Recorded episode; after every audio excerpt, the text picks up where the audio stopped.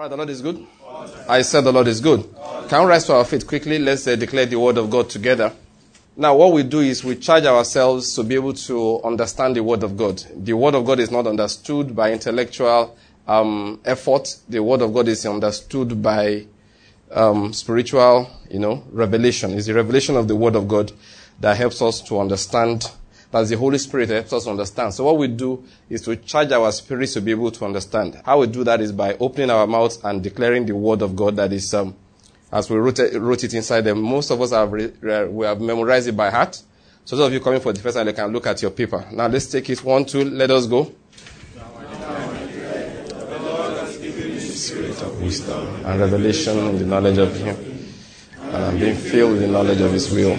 In all spiritual wisdom and understanding, as a result of this, I am walking in the man and body of the Lord. I am pleasing in all respects. I am bearing fruit in every good work, I am increasing the knowledge of God. Now again I incline my ear to His word. The word is entering my heart. It is giving me light and direction. It is healing me in every area, and it is making me more and more like the Lord Jesus. In the name of Jesus. All right, amen. I said amen. Amen. If you believe the understanding is your portion today, give me another amen. Amen. And I declare to you that as the word is coming forth this evening, it will heal you in every area in the name of Jesus. Amen. Those who came to hear the Lord Jesus, they heard and they were healed. And I declare to you that you will also be healed today in Jesus' name. Amen. Confusion is driven out of your life by the entrance of this word today in the name of Jesus. Amen. Insight, direction, what to do to come out of the current situation into the level that God wants you to be in next. It will come to you today as the word comes in in the name of Jesus Christ. God will reveal himself to you. You will get to know him better and you will become better in your character and reflecting Jesus Christ more than ever before. I said in the name of Jesus Christ. All right, the Lord is good. I said the Lord is good. Let's take our seats. All right, now we have been talking for some time on um, the true service of God, what it really means, how do we really serve God properly. Again, let me do it one more time. Recommend our book, How to Work for God. Try and get a copy and make sure you read it. That's How to Work for God. Many of the things I'm saying inside here, you will find um, in the book. Um, some of the things inside the book, you I probably will overlook to say them now. Now, today I want to go ahead to talk about the work of rest, how that is the work of God. Now, if you read the book, actually this comes at the end of the book. There's another uh, section that I have not gotten to that is giving as working for God. So maybe I'll take that one later on as a segment on, the, on its own, how to give to God. It's very important. We can't say these things enough. Christians must understand how to give to God, especially because they are often wrongly taught. Christians are often taught that you give to God because you want Him to give to you. I know I won't get tired of saying the truth. Long as people are there teaching the opposite, we have to continue to tell the truth so that Christians will know what the truth really is about. What am I trying to say? The way by which you give to God, we'll discuss it later. It is not so that you can get from Him. If you are giving to God so you can get from Him, I say boldly, you are wasting your time, you are wasting your money. It's a waste of money. People say when you tithe, the devourer, the devourer will be rebuked for your sake. Nobody ever promised you that. Nobody ever promised you that. Nobody. As a child of God, you don't have that promise. So don't deceive yourself. Okay? Now, people say that you give so that God can multiply it back for you. Once you do that, once you start giving so that He can multiply it back, you are putting a wrong spirit into a right thing. Do you get my point? if somebody, if you, assuming you are in the house, you're a wife, and you're cooking one fantastic dish, all right, for your husband, and somebody says, ah, you really love your husband, why are you doing this? And then you now say that, ah, when he comes back, I intend to ask him for something. That's why I'm doing this. And if they recorded that and played it for him, do you think he will eat that food? You come by, when he's coming, you buy gala. You won't know why the man arrives with four, four galas like this. The man will be eating gala and drinking Fanta. And you'll be looking like, ah, when did you fall in love with gala? the guys, I fell out of love with, with the kitchen and the other room. So, I mean, I don't know what you are planning, so I'm not eating. Why? What you are doing is not motivated by love. Are you getting my point here? And listen, even Jesus said, even if you, ordinary human beings, understand these things, how much more your Father? The truth is that God sees our heart. I, the Lord, I test the mind. I search the heart. That's what he does. He tests, he searches the heart. That's how he said it. So that before he rewards us. So we're going, we're going to talk about that later, okay? But today I just feel impressed on my spirit to jump that segment, okay, in the book that comes before what I want to talk about now. But let's jump it, get to talk about this, and we'll now come back to that later. Now, we have been explaining the fact that the work of God is not only the things that we call spiritual. For us believers in Christ Jesus, everything we do is the work of God. It is not only that thing that we think is spiritual. For example, I am here, alright, preaching the gospel. People will say, I am working for God. And I don't think it's a lie. I think it is true. That's what I'm trying to do. But I'm trying to say that if you are in your marketplace, you are a carpenter, and you are making furniture, you are working for God just as much as I'm working for God right now. It is not as if because I'm preaching, I'm working for God, but you, the carpenter, you are not working for God. It depends on what God called you to do. What we have to understand, okay, which is the thing I'm trying to get Christians to be careful about, is not to neglect carpentry, to go into ministry, thinking that that is superior calling.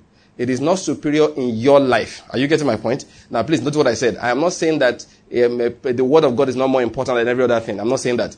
I'm saying that in your life, Jesus said, occupy with this, do business with this. He gave you something. It is to do the one that He sent you to do. All right? And to finish His work that is important. It is not for you to assess and decide that it is better to be a priest, okay, than to be um, a warrior in Israel. For that reason, you abandon your calling as a soldier. You're not going to join the priesthood because you feel that they are closer to the sacrifices. They are closer to the temple. If God did not call you or right into the priesthood in Israel, you died if you got close to it. If you came to burn strange fire, you died for it. So what God says is that what exactly did I ask you to do? And listen, you know, as I, I told I traveled today, my wife and I were driving through, I came from Benin, driving through Benin before we hit the express and I started coming down. I just looking, and then we got to Onitsha also. Huh. I was looking at all the billboards, all the signboards, all the posters pasted everywhere, announcing churches and programs and all of that.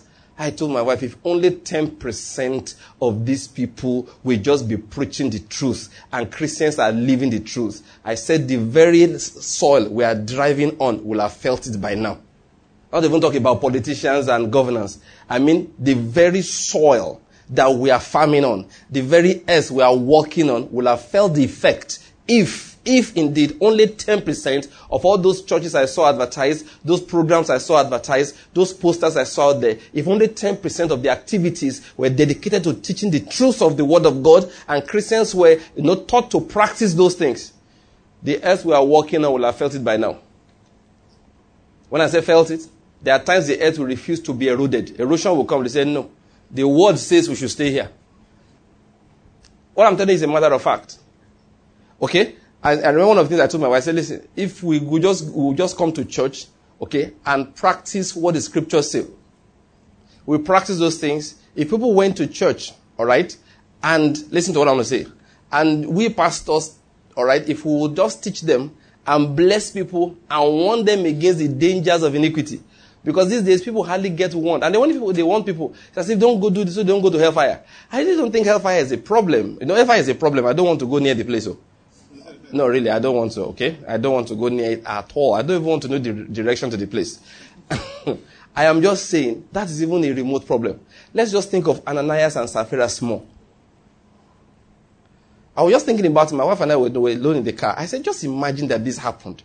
That when people go to church, when they're going to church, maybe, okay, the man comes from church, and they now say that, okay, we're going to change these figures so that we can make money. And he says, eh? Hey, in church, pastor said, this week, every thief will die. You know, no matter where you're working, they will soon mark you. So when they want to steal, they'll make sure you're not present. And then listen, you become a standard for them. And then you become a reason why God can actually judge iniquity. That's a matter of fact. So you see that as we carry the practice of the word of God to the various places in life where we are supposed to be working, where we work every day, not just in church now. From Monday to the next son, to the to Saturday, assuming we come to church only on, on Sundays. If we just practice God's word in those places, that is the work of God. The areas will be affected. I want Christians to understand. It is not carrying Bible and preaching that's God's work. First of all, it is living the word you have heard. That's a work. Work. That is a work. To live that word that you have heard. To live it. Are you getting my point? To live it. That is, they say love is patient, love is kind. You hear it on Sunday in church. Then on Monday, your assignment is this week kindness and patience. These are part of the traits of God in my life. Every time you find yourself being impatient, you find yourself being unkind, you settle down and confess that sin out of your life and confess the word of God until kindness is part of you. That is God's work. Listen to me. If you are not doing that, no matter what you are doing outside, you are wasting time. Let me say it again. If you are not doing that, no matter what you are doing outside, you are wasting time. Let me say one more time. If you are not doing what I have said, in which you take God's word every day, regularly, you look at your life, you look at the word, compare the two, you find out that your life is slightly shorter than, you know, it's called falling short of God's glory. You find out that your life is shorter than where the word is. You now make that gap, closing that gap, the primary assignment you have. If you are not doing that, every other thing you are doing is a waste of time. I don't want to go over that again.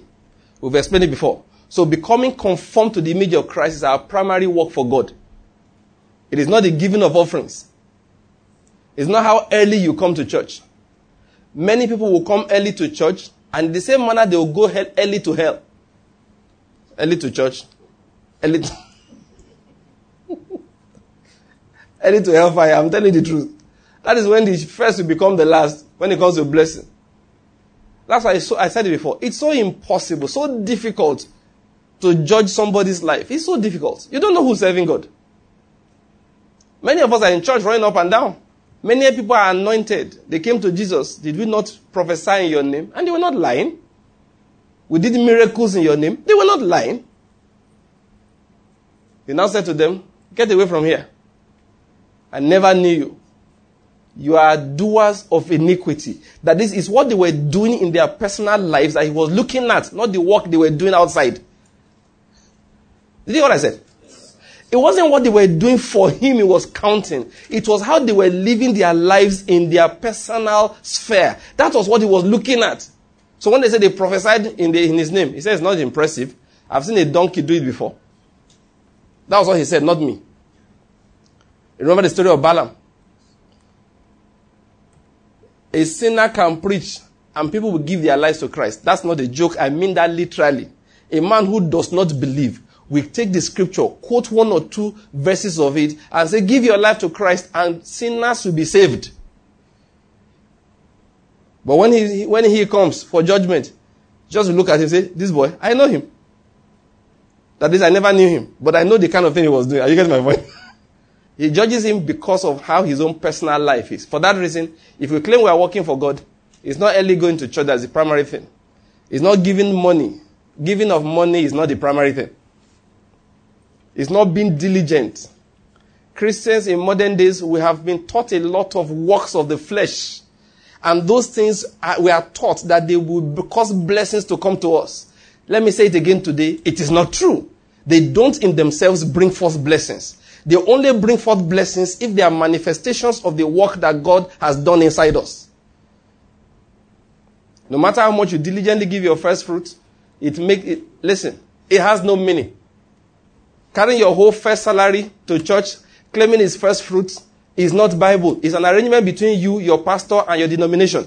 Don't even think and come to God and say, I must be blessed for it. There is no blessing attached. It's a church law. Calculating 10% every time you see money, it shows that you are not normal. Are you getting my point? Just forget this. Let's say, let's tell ourselves the truth. You're not alright. You're not alright. I'm going to write on it. I, I, have to write a small booklet on it. Tithing like Abraham. If I don't write it, you are the fault. You are the one that's at fault. I must finish that in a short while. The tithe of Abraham. I, I need to write it. How Christians should tithe. The true tither. A true tither in Christianity. Now, first, let me just say to you again. Abraham's tithe was voluntary. It was a decision he made by himself with himself. There was no revelation pushing him. The only revelation there, that I'm talking about 10%, the only revelation was that he gave it to Melchizedek, the king of Sodom. The other kings will also have given the exact sum, depending on whose land they passed through, depending on which gods they served. It was one of the codes of Babylon at that time. It was their taxation system. What was unique about Abraham was that he took it and gave to Melchizedek. That is, he recognized the priesthood of Melchizedek. That's how come you hear that he did it only once. There was no other story about it. Isaac never did it. And Jacob did not do something. Well, he did his own style differently. He made a vow to God using the same codes. Now, I'm trying to explain the principle here. So, when a Christian wants to, in quote, tithe, he can decide that, listen, God has been so good to me. I think my tithes for this, tithes, see where I'm saying it like this, tithes, you know. You know, I'm just borrowing the terminology. I said, this month is 100%. Who do I give it to? Anywhere I like. Next point. I can decide that, listen, my pastor has been a tremendous blessing. You take one third. I've not done my father enough. You take one third. All these people in my neighborhood, let me share the other one third. Christmas is coming. And that's the 100% is gone, shared to three places. Is as I like it. I forgot one part of it. I could decide to take one quarter and say, this one, me, my wife, and children, we will eat it. Yes. We must eat it in a wasteful manner. No, if you eat it as meals, it's not a sacrifice, it's not an offering. It is eaten in a wasteful manner that is of God. At such times. What does it mean? You go and buy things you normally don't eat. You drag all your children to one, you know, there's one Chinese restaurant in the street there. So all of you, what are we going to do? We want to eat in a very wasteful manner. Children, if I see you do this tomorrow, I will deny you. But for today, you will sit down there by the time they give you bill, look at the bill. You, your wife, three children, bill 75,000. You know it's an offering. It has to be an offering. By the time five of you eat 75k are they go, and your name is not Dangote, you are you're either giving an offering or you are going to hellfire. It's one of the two. are you getting my point? Yeah, you should do that once in a while. But when you want to do it, you do it as an offering. You pray. Say, Father, I thank you. We are here to waste a few things. And this waste is an offering unto the Lord. In case you do not know it, that was how Jacob fulfilled his vow to God. He said, For everything you have given me, I'll give you a tenth. When he got there, there was no Melchizedek. There was no official priest to the type you, have, you had later in Israel. What did he do? He just separated the animals randomly, took one tenth of them, slaughtered them, packed them on a big heap and set fire under them and burnt them to ashes. And he stood back and the smoke went up to heaven as a sweet smelling savour, an offering pleasing to God. Many people don't know that. So I just, I just dropped that by the wayside. Okay, let's get it clear. So God is not, in Christianity, we are not legalistic people. We are not, we are not. We are cheerful givers. A true New Testament tither is a fellow who is liberal with money. Is liberal. Every time he sees a need, she sees a need, she's eager to give. Future is not scary. Say, this one I care for the future of my children. Say, the future of my children is in God. Money cannot secure their future. Sufficient unto the day is the evil thereof. So I'm generous with what I have today. That's a Christian tither. Not the working accountant that says, a, man said you have to bring the whole tithe. What's the whole tithe? If I give you a lift, you're going to Onitsha. You know, I was coming from that side now. You're coming from Onitsha, I see you for road, I pick you. When you reach town, you will check. How much does Peace Mass collect normally? He says 1,002. What is 10% of 1,002? 120. So for the lift you gave me, I owe God 120. That is how not to sleep well. Your faith will fail. Are you getting my point? Yeah, your faith will fail. Because one day you are going to wake up, three of your children at the same time will develop fever simultaneously. And instead of you to start rebuking the fever, you start doing, my wife, come, come, come. Did you eat the tithe? Can you see what I'm saying? I see Christians, they will have flat tire. They'll come, who, who, who ate the tithe in this car?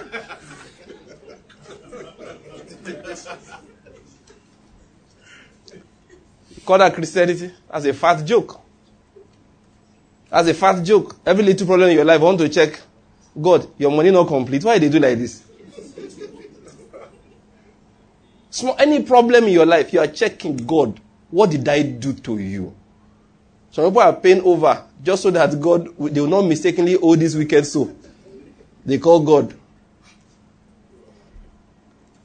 If they are, you know, if you work for most big companies or federal government or state government, the salary you know they round. I don't know whether it's wickedness. They, they never round. You, if they want to pay you fifty thousand naira, it's going to be forty nine thousand eight hundred and sixty two naira eighteen kobo. You no really no you know the way it is because the way they calculated the allowances, the deductions, fake percentages, genuine percentages, mistakes by the accountant, all those kind of things. When they deliver your money, that's how you know that true, true, your salary has entered. If you see round figure, it's not your salary. it's somebody else.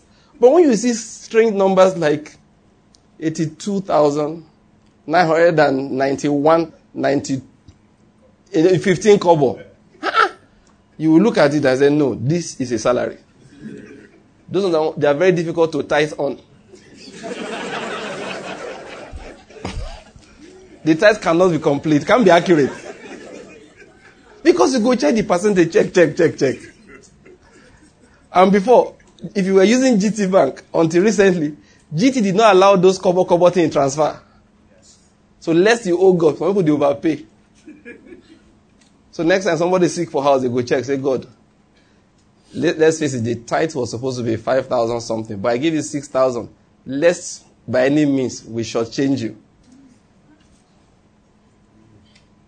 You see how we erode our faith every day? That's not Christianity. Forget it. It's not Christianity. I don't care who told you otherwise. It's not Christianity. But why am I talking about this? Somebody keeping me there today. Please, so let me just emphasize it. I'm not saying Christians are not tithers. What I said that the tithes of Christians, number one is what? Voluntary. It's not compulsory. Number two, the percentage is not 10. It's anyone you like.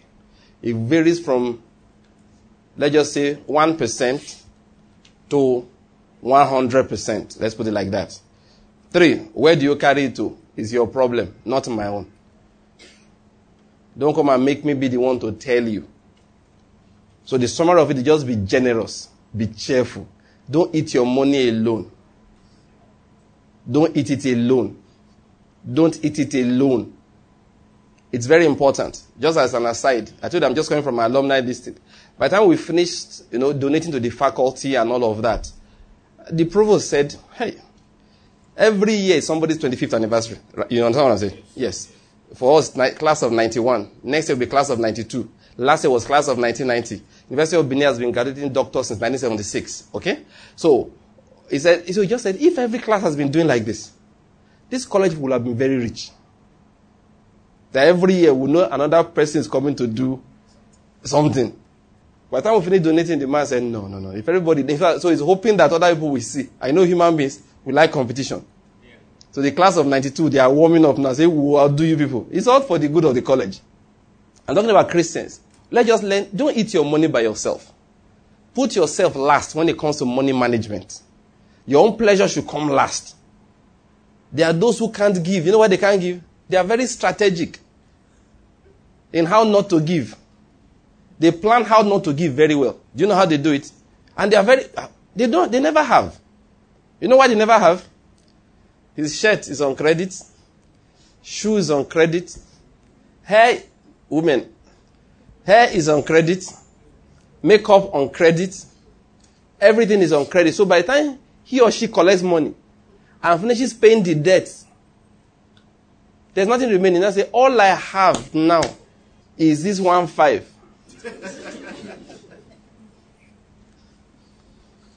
Just this one thousand five. So I can't give. And you that know say it's true. Oh, you forget that all the debts he or she is paying back, there's no giving on credit there. Some people tell me that, can you borrow to give? I, am not one that says you can't borrow to give. I just ask you, how, how were you living normally? If you are borrowing to spend, you better borrow to give. Okay. Yes. You will go to the bank. Access Bank will finance a brand new car for you. Collect half of your income. Then you don't have to give again. Better go and also let them borrow, lend you money to give as offering. But be servicing both loans at the same time. It's true. No, Chris, you don't know. Human beings are very funny. Praga Merchant Bank is collecting out of your salary. One bank finance your car, they are collecting. Then when it comes to offering, you want us to understand that you don't have. You will never have. You don't have any faith. How can you have money? Greedy soul. Wicked people. and they ask me why the kingdom is not moving. Why will it move? this is the truth. Can you give? Should we borrow to give? I don't know. But if I see your car is brand new, I say, Did you pay cash? He said, No. What happened? One bank financed it. In that case, I hope you have another loan running on offerings. That is the reason why you don't hear me say offering time. It annoys when people are looking for change to, to give to say, This ministry is blessing me. 200 naira. See his phone. iPhone 7. That phone will never work again in Jesus' name. How rubbish is that? Spend 400,000 on phone and tell the ministry is blessing you. You put 1,000 in an offering basket. You now wonder why iPhone uh, uh, uh, Note 7 was exploding. It's because of Christians. That's why it was exploding. If now you know go explode. Wicked people are carrying you up and down. That's why I don't do offering time, blessing time. Uh, blessing time is every day. When you wake up in the morning, it's blessing time. When you are eating your food, it's blessing time. Are you getting my point? If you want to give, you give with determination. You give with preparedness. One brother said once, ah, he went to church for a program and he heard that people said that I gave a million. He said, ah, people give a million. People give a million. Ah, how do they manage? He started praying. Father, in the name of Jesus. I confess that I am also a million giver in the name of Jesus. The bro confessed the word until was able to give a million. Hey, ah, people are giving million. We just stand there, they look them. I'm serious. That was his attitude. People can buy, buy five million naira car. They can't give five million naira offering. Let me, let me tell you the truth. In this life, you make up your mind. Anything I can use, I can give. Anything I can use, I can give. Just make up your mind. Anything I can use, when I say use now, I don't mean the, the dash car, I can use it. I mean, no. I can go and tell a bank to finance a loan. And to finance a car for me. Ah, in the same manner, I should be able to wake up one day and say, ah, look, I like one thing Jesus used to say, so that to understand it for people. Jesus used to do something. Say, go and give to the poor. Some even saying, come kingdom. No, just get up and say, ah, what is there to be done that we can use to improve life for people on this earth for the advancement of the kingdom of God? Just go, maybe there's one preacher you are listening to somewhere say, man, this guy is a tremendous blessing.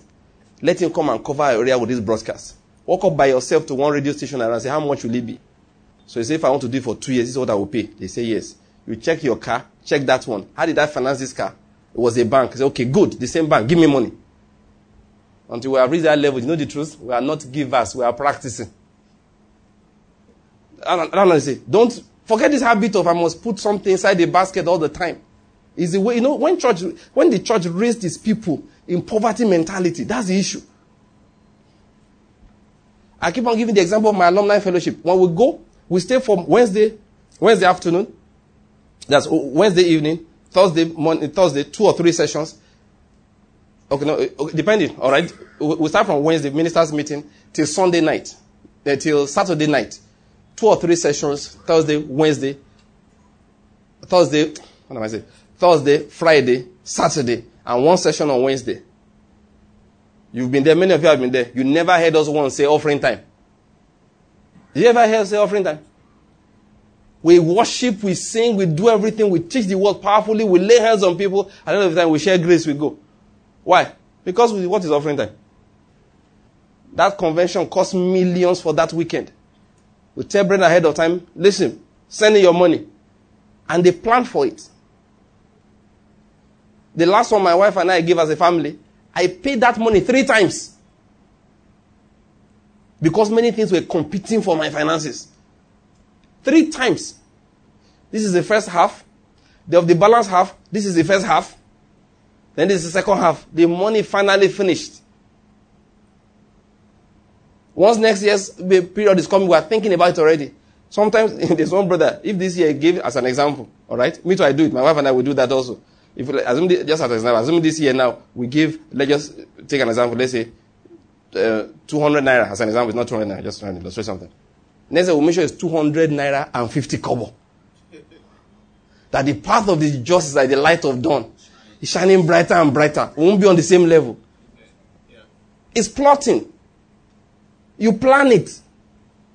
That's why I don't like all these uh, offering time, Abraham's blessings are mine. Everybody's dropping something. Thing that annoys my body. That annoys my body.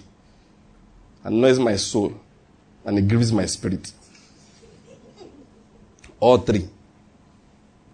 I just feel like, ah, has it ever happened when you are going out, you're a married man, you love your wife.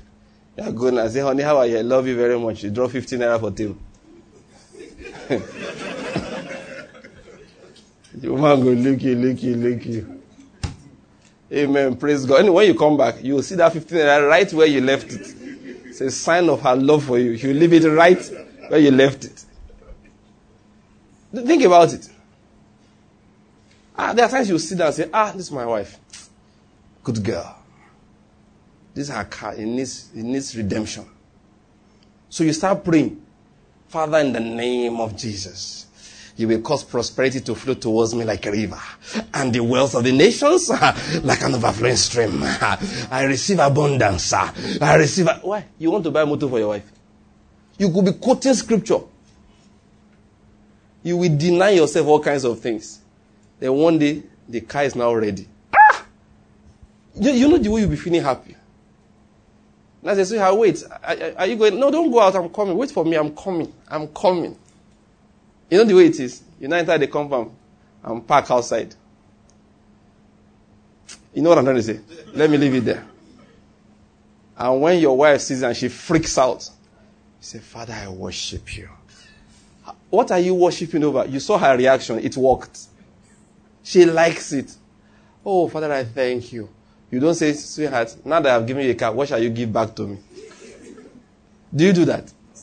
But if it is all give to God, say, Lord, I gave you seed. When are you going to multiply it? God say, collect. I don't want to give.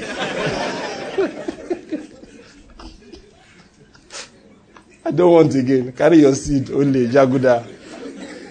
Give offering, tie rope to the neck of the goat. oh, the Lord is good. Am I talking only about offering things? We'll come back to it later. We'll come back to it later. That's not my message for today. That's not at all my message for today. All right, let me just summarize that. So, Christians, we love God. We are cheerful givers. We, we just give. And the manifestation of love for God is love for the things that we can see. Are you getting my point? We see the work, word of God, we, we love it. We see the minister of the word, we love him, we love her. We see our uh, people who are supposed to honor, we love them. We see people who are in need, we love them. We see our co-workers in the office, we love them. Are you getting my point? Uh-huh. We're always eager to give. It's more blessed to give than to receive. That is a Christian tither. I hope you get my point. If you think I'm pay God off with 10%, you never start. After you're giving the 10, let me leave that. Apostle, let's leave that now. We will preach another time. When, if you allow it, we'll preach another time. What's that book I'm supposed to write? Good. I'm good. I'm happy you know that. The Lord is good. Now let's get into today's message. Let's hope we have time, okay, for it. Now, what I want to let's start our scripture, uh, uh, our reading for today. The book of Genesis, chapter two. Let's start reading from there. The Bible says, Thus the heavens and the earth were completed, and all their hosts. Then verse 2, By the seventh day God completed his work which he had done, and he rested on the seventh day from all his work which he had done. Then God blessed the seventh day and sanctified it, because in it he rested from all his work which he had created and made. Please notice it. God worked for seven days, uh, for six days. On the seventh day, he completed the things he was doing. And the Bible says he rested from his work. And then he blessed and sanctified the seventh day, because in it he rested from all his work which he had done. The last scripture I want us to read quickly Isaiah chapter 56. Now let's look at this. Thus says the Lord, preserve justice and do righteousness. For my salvation is about to be revealed, and my righteousness, no, for my salvation is about to come, and my righteousness is about to be revealed. He said, How blessed is the man who does this, and the Son of Man who takes hold of it. That is, listen to this. This, my salvation is about to be, to come, and my righteousness is about to be revealed. Now, the Son of Man who takes hold of this revelation, who takes hold of my salvation, who takes hold of my righteousness. This is how you will see it manifested in his life. He said, Blessed is the Son of Man who takes hold of it, who keeps from profaning the Sabbath, and keeps his hand from doing any evil. He said, Let not the foreigner who has joined himself to the Lord say, The Lord will surely separate me from his people. Nor let the eunuch say, Behold, I am a dry tree. For thus says the Lord, To the eunuchs who keep my Sabbaths, and choose what pleases me, and hold fast my covenant. To him I will give in my house and within my walls a memorial, and a name better than that of sons and daughters. I will give them an everlasting name which will not be cut off. In verse 6, verse 6 it says, Also the foreigners who join themselves to the Lord to minister to him and to love the name of the Lord, to be his servants, everyone who keeps from profaning the Sabbath and holds fast my covenant. It was saying these are the people that will be acceptable to me. Let me just stop reading here. Now, why am I reading this? What I'm talking about is a work that many people don't realize is actually done for God. They don't understand that this thing, if we are doing it, it is actually for the Lord. Now, I'm going to say something here. If you read the uh, commandments of God, Ten Commandments that He gave to Israel at Sinai, one of them was, Thou shalt, uh, what, how does it say this? That one of Sabbath. Yes, thank you very much. He said, Remember the Sabbath day and keep it holy. Let me quickly say something. You know, Christians sometimes will be very funny. We say we are not under the law. Saturday is not our Sabbath, right? They will move our Sabbath to which day? Sunday. They want to keep it the way the Jews kept Saturday. Listen, be realistic. If you want to be a Jew, be a Jew. And keep the Sabbath from 6 p.m. on Friday to 6 p.m. on Saturday. 24 hour period, alright? But the truth is that we are not, we are not under the law of Moses. And before the law of Moses, there was nowhere in the scripture you saw anybody keep that Sabbath. And after Jesus came, you never heard the disciples talk about it again. Now, that's that law of remember the Sabbath day to keep it holy, in that no work is to be done on the Sabbath day, in that they had a limited amount of uh, journey they could take. You were not supposed to cook on the Sabbath day from 6 p.m. on Friday to 6 p.m. on Saturday. That was a law for Israel. Now, but why am I reading it? I'll tell you. The reason is because there is a principle behind every law. So when you find that that commandment was not directly given to Christians, it does not mean the principle is missing. It means that Abraham must have kept that principle for him to be blessed. Are you getting my point? The disciples in the new covenant, they kept the principle for them to be blessed. They must have kept the principle. So what is that principle of Sabbath? That's what I'm going to explain. What is that principle of Sabbath that we believers are supposed to keep? It is not just the physical restraining of working on the 24 hour period. Let me just go straight to it. The fact is that Sabbath for us believers is a continuous thing. Continuous thing. It's not just in a day. It's not just a 24 hour period. It's a, mind, it's a mindset. It's a lifestyle. It's our judgment making process, it's our decision making process. Let me give you a simple example. Let us assume now you're applying for a job and 500 people are applying for the same job and they're going to employ only five people. And you happen to know the MD of the company. It's a relative. One of the principles of Sabbath is you will just deliberately refuse to call him or notify him that you're coming for the interview. That is a principle of Sabbath. I don't need your help, sir. Thank you very much. It's quite quiet in this Presbyterian church, isn't it? That's the principle of Sabbath. I am not going to manipulate anything. I'm going for the interview. I'm sorry, sir, I don't need your help. I walk in there. If God's not placing me in there, leave now. I'm competing about against many people. Mm-hmm. Doesn't matter. There is a God that's on my side. And I want to get in, not with somebody begging for me or bending rules for me. This is an interview, it's a bank job. I'll go and do the interview. What's the big deal? How you know you are breaking the law of Sabbath is when you pick your phone. You call your father. Ah, daddy. Hey, thank God. Oh, what happened? I found out that Uncle Moses is, is an ED in that bank. So what am I supposed to do? Hey, daddy, you call him now. Now let's assume your father is like me. And he says, sorry, I'm not willing to call. Once you start getting angry, you're a sinner. God corrects people. Maybe the first time you felt that he should call, and God said, No problem. You are making a mistake, but let's leave it. So he tells your father, Don't call. First day, your father hasn't called. Maybe even promised to call. He kept forgetting. Then he traveled. Then your great auntie died. Then he went to the village. Network not there. Interview is getting closer. Your father has not made a call. Are you getting my point? They start getting agitated. You are angry.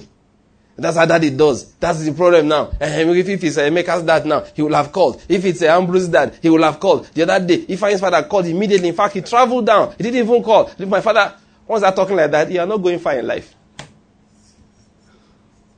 You have no plan for progress. You are a sinner, and you instead of you to be repenting, you are sinning again.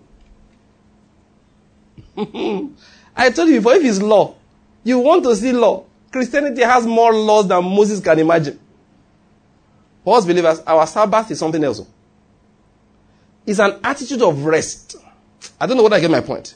The Bible said there remaineth a Sabbath for the people of God. What does Sabbath mean for Christians? It means that we realize that we have a promised land and we are going to enter it only by faith and no how else.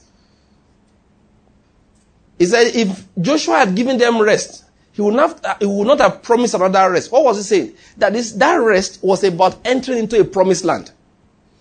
And that promised land is not the physical land that people are fighting over, over there in Jerusalem, physical Jerusalem now. That land is a land in the realm of the spirit. But the point is this, we are entering it only by faith. That is, we take the promises of God, we take those promises, act upon them, hold them tight, and then it produces something in our lives, then you say, This is a blessing of Sabbath. Let me tell you the truth. It's easier to be a Jew than to be a Christian if you wanted to walk by flesh. It is just that we are walking by faith and God is supplying grace. That is why it is easier. Let me say something about Christianity. If you read my book, um, By Faith Acquire Life, there's one chapter there in which I describe escape velocity. What is escape velocity? Is the amount of, of for those of us who know physics, every object that wants to leave the earth must hit a speed of 11 kilometers per second that is able to travel from here to Onitsha in less than 9 seconds. Did you hear what I said? You take off from Enugu and Onitsha in 9 seconds to escape the gravitational pull of the earth upwards. We must be going like that upwards. So to generate that amount of energy or, or velocity, it takes a lot of input, a lot of fuel. So that's why spacecrafts, spacecrafts are packed with a lot of fuel. The reason why I'm talking about it is this. For us to hit, now, when that spacecraft leaves the Earth, leaves the Earth, succeeds in its mission, alright? It starts revolving around the Earth with very little power consumption. moving from one place to the other is very easy. It's now in space. It's now seated in heavenly places far above principalities of gravity. Are you getting my point here? That, now listen, for it to get out of the gravitational pull of the earth, it had to exert a lot of energy. But once it escaped, alright, it gets to a place where life is very easy.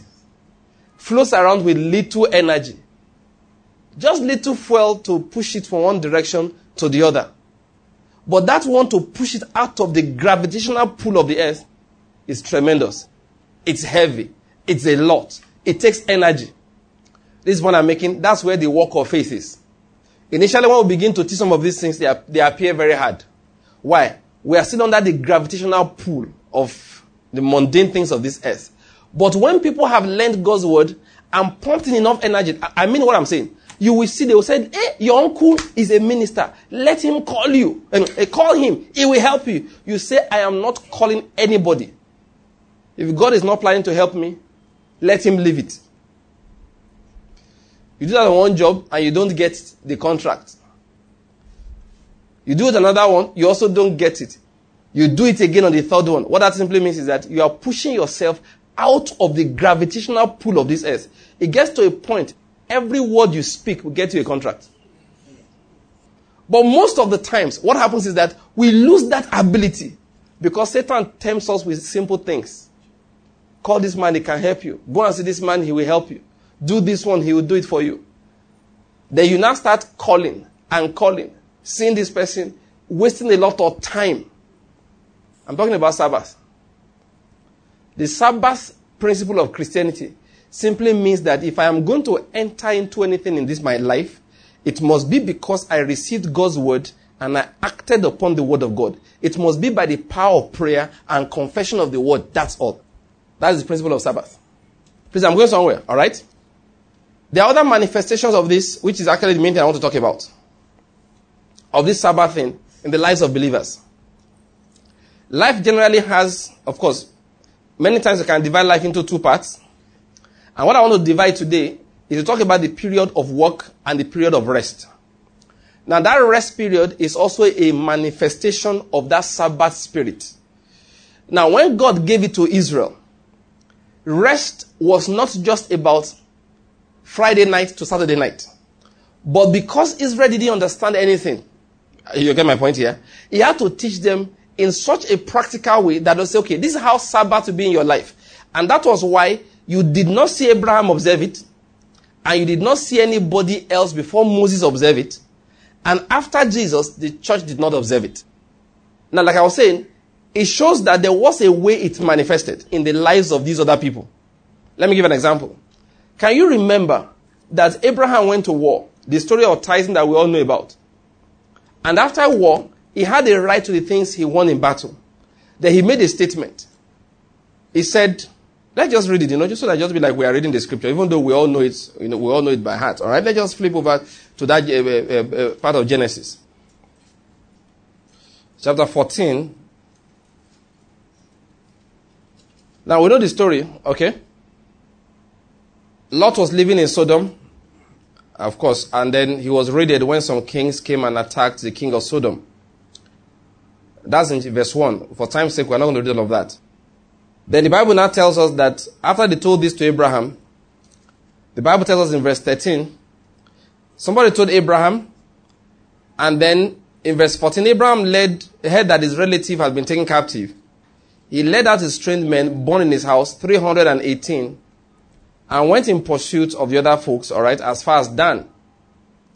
Then he divided his forces against them by night and all of that. Now go to verse 16. Now, after he, he, he defeated them, he, he brought back all the goods and also brought back his relative Lot with his possessions and also the women and the people. Now, please see verse 17. Then, after his return from the defeat of, pronounce that for me. All right, don't worry about pronouncing it. You two, you don't know it. Then after the return from the defeat of Chedorlaomer and the kings who were with him, manage my pronunciation better than yours. The king of Sodom went out to meet him at the valley of Shaveh, that is the king's valley. And Melchizedek, king of Sodom, brought out bread and wine Now he was a priest of God Most High. He blessed him and said, Blessed be Abraham of God Most High, possessor of heaven and earth. And blessed be God Most High, who has delivered your enemies into your hand. And the Bible says that he gave him a tenth of all. Verse 20. The king of Sodom now came around, alright, and said to Abraham, Give the people to me and take the goods for yourself. And Abraham said to the king of Sodom, I ha- now please follow this. I have sworn to the Lord God Most High, possessor of heaven and earth, that I would not take a thread or a sandal tongue or anything that is yours, for fear you will say, I have made Abraham rich. I will take nothing except what the young men have eaten, and the share of the men who went with me, Aner, Eshcol, and Mamre. Let them take their share. Now listen to this. We all know that I just felt, I just felt we should read something. This man went to battle. By the law of conquest at that time, he was entitled to all the goods recovered from battle. But he said something, all right, ahead of time. He prayed to God and said, God, you will, I'm asking you for victory in this. I am not fighting this battle for what I'm going to get. I just want to deliver my brother Lot. Now, Lord, you please give me victory. I will not take anything from that place. By the time they gave him all of this, Abraham turned to the king of Sodom after he had given a tithe to Melchizedek, and after the other men have taken what they wanted to take. He said, Listen, take everything back for one simple reason. I do he said, I already made a promise, and I don't want you to say I made Abraham rich. Now listen to this. What does that tell you? Abraham was already rich and was going to get richer. And he wanted his blessings, you know, he wanted all the glory for his blessings given to God alone. For that reason, even when something that was legitimately his was given to him, he said, It looks like it's going to taint my blessing. He said, I'm not taking it. That is a principle of Sabbath. That's what I'm going to explain. That is a principle of rest. You see where I'm going in a moment. Another time came, for time's sake, we won't be reading all of this. He and Lot, alright? This was even before this. This was before this, alright? He and Lot, they had issues because Lot was traveling with him. Lot was getting richer. He was getting richer. And their wealth at that time was mostly livestock. So the men that were keeping Lot's livestock and Abraham's livestock, they were having conflicts. So they said the best thing to do was to split the company into two. Which part of it do you want? The Bible says that Lot, before his uncle, he chose that he should have refused and said, Sir, anyone you give me, I will take. But the man stood and chose before his uncle. He chose the prime areas, and we know the rest of the story. Okay, the Bible says he lifted up his eyes and looked towards the plains of Sodom, that they were they were well watered like the garden of the Lord. So he moved in that direction. What is the principle of Sabbath there? That Abraham was willing to stand and wait until Lot had chosen, and he was not afraid for his future. I hope you are getting my point here. He was not afraid. Why was not afraid? Was he a glutton for punishment? No. Because he had a promise. I said this is the principle of Sabbath. That you said that nothing that I'm ever going to get will come except as a manifestation of God's blessing in my life. Yes. That is the principle of Sabbath. The man said, listen, this thing I'm going to get is a manifestation of God's blessing. Lot is not about hustling. It's not about who chose first. Like I say all the time, every blessing has a label. No blessing for the believer is by chance. Blessings are commanded. That which is yours has your name written on it. When you're making choices, therefore, you behave like that. Not anyone say, eh, look, you have to be quick, you have to. No, some of these business principles people teach, this motivational speaking, people motivate people a lot of times. It annoys me. Many of those things people say are totally against the word of God. They are. Your faith must shape your behavior in life. Like I used to say, people say, hey, you were not around. Ah, you will have gotten that job. Tell them it's a lie. If the job was mine, it will have waited for me. If it did not wait for me, it was not my own. If it didn't wait for me, it wasn't mine. Somebody else has been given the contract, let him do it. Am I the only person that's going to eat? If I'm the only one that's collecting all the blessings, so everybody will have to queue up at my doorstep to eat.